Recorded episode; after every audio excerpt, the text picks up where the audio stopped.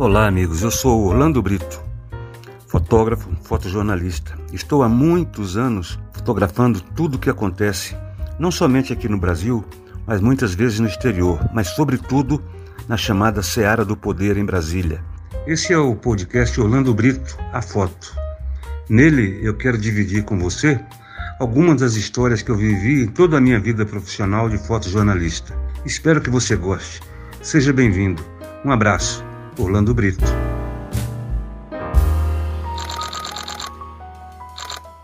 Hoje eu separei esta imagem aqui. Ela é uma das 211 fotos que fazem parte do meu livro, cujo título é Corpo e Alma, publicado em 2004. É uma viagem pelo Brasil, aos 27 estados do Brasil, em preto e branco.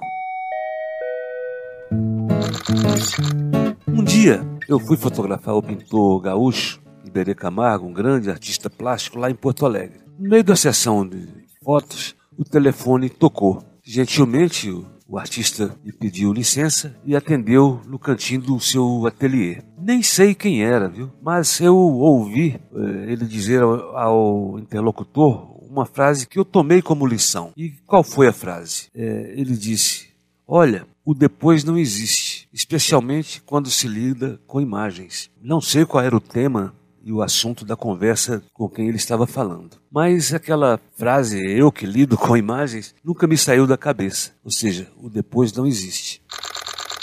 Oito anos depois, e portanto em 1999, eu estava no, litoral do Ceará fazendo uma reportagem sobre vacinação. Eu estava preocupado em não atrasar a equipe do Ministério da Saúde que ia me apanhar num hotel daqueles bacanas, né, que ficam ali na orla do Ceará. E fiquei ali com a minha mala pronta e minhas câmaras e tudo, esperando que o jipe da equipe me apanhasse. E não deu outra. Eu fiquei ali olhando aquela beleza de, de mar, né, azul, e de repente eu vi uma cena que veio me martelar minha cabeça durante um mês. Quando eu levantei a câmera para fazer aquela imagem, o pessoal buzinou e eu não tive como é, adiar o meu embarque. E eu voltei para casa com aquela imagem martelando a minha cabeça. Até que um dia, lá pelo, por volta da meia-noite, eu não resisti. Eu sabia que havia um voo da Varig que saía de Brasília por volta da uma da manhã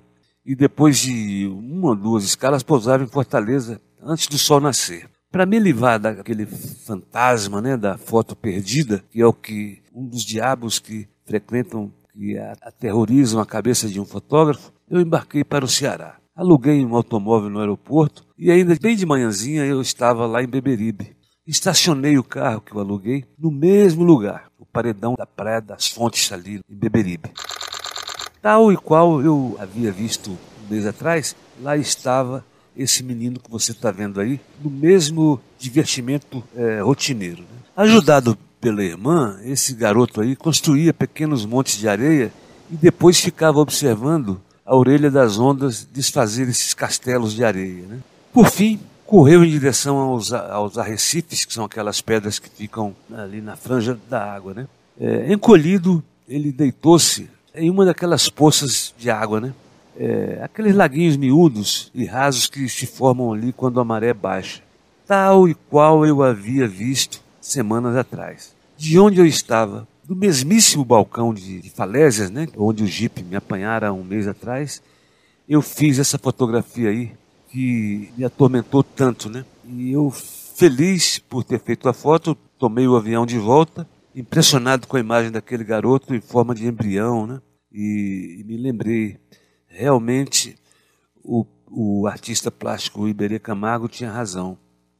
O depois não existe. Mas é, nesse caso aí foi uma exceção, existiu. E eu aproveitei e eu achei.